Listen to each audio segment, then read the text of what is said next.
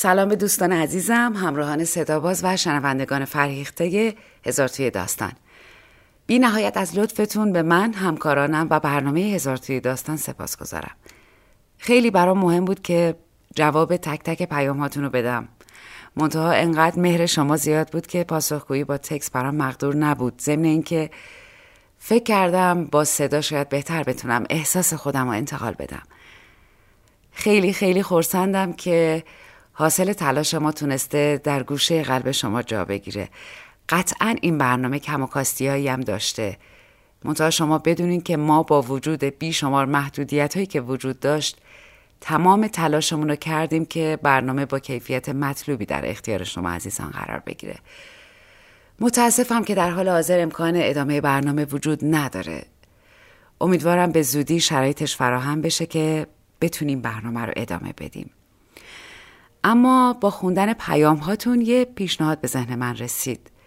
حالا که اینقدر این مجموعه برامون مهمه چرا با هم برنامه رو ادامه ندیم؟ حداقل تا زمانی که امکان ادامه فراهم بشه.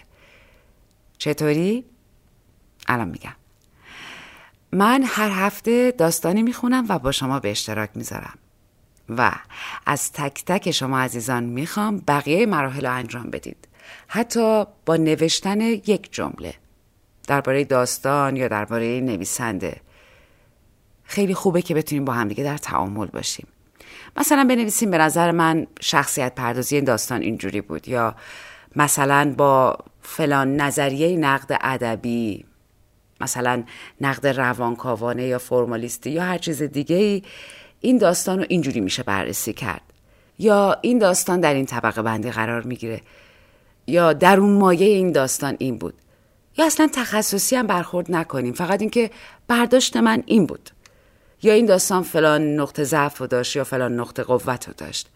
یا مثلا عزیزی درباره نویسنده و زندگیش برامون بگه. از سبک نوشتنش و علاقه مندیاش مهم این تعامل داشتن است.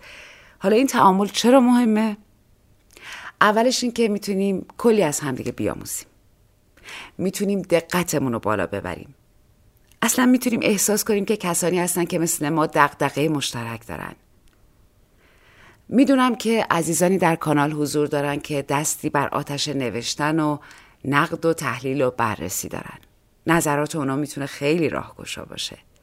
البته بازم تاکید می‌کنم که مهم تعامل داشتنه.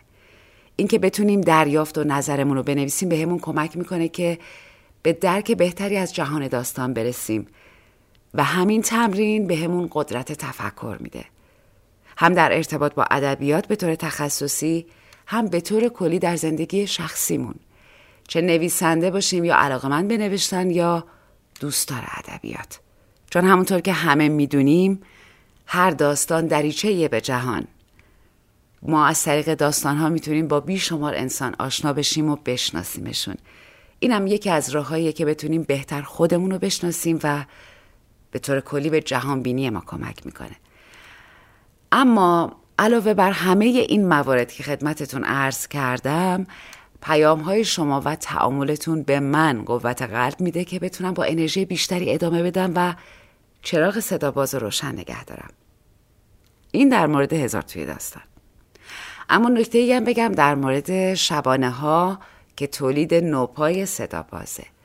می‌دونم که خیلی با قلم خانم خوراشادی آشنا هستین. از صبح چهار فصل و کلی نمایش رادیویی و الانم که در حوزه تصویر و انیمیشن مشغول فعالیت هستند. با سابقه تحصیلاتی که در حوزه فلسفه دارن متنا دارای عمقی هستند که برای من خوندن و درک و تهیهشون هم خیلی سخت هم خیلی شیرین. حتما ما رو همراهی کنید و حمایت که این پادکست هم ریشه کنه و پا بگیره. و نکته آخر این که از CastBox غافل نشین خصوصا با این وضعیت اینترنت و فیلترینگ تلگرام.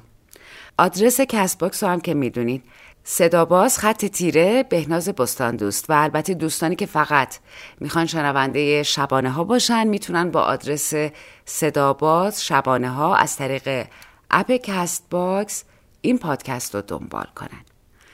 باز هم سپاسگزارم از پیام های گرمتون و همراهی همیشگیتون. من بهناز بستاندوست هستم و صدای منو از کانال صداباز میشنوین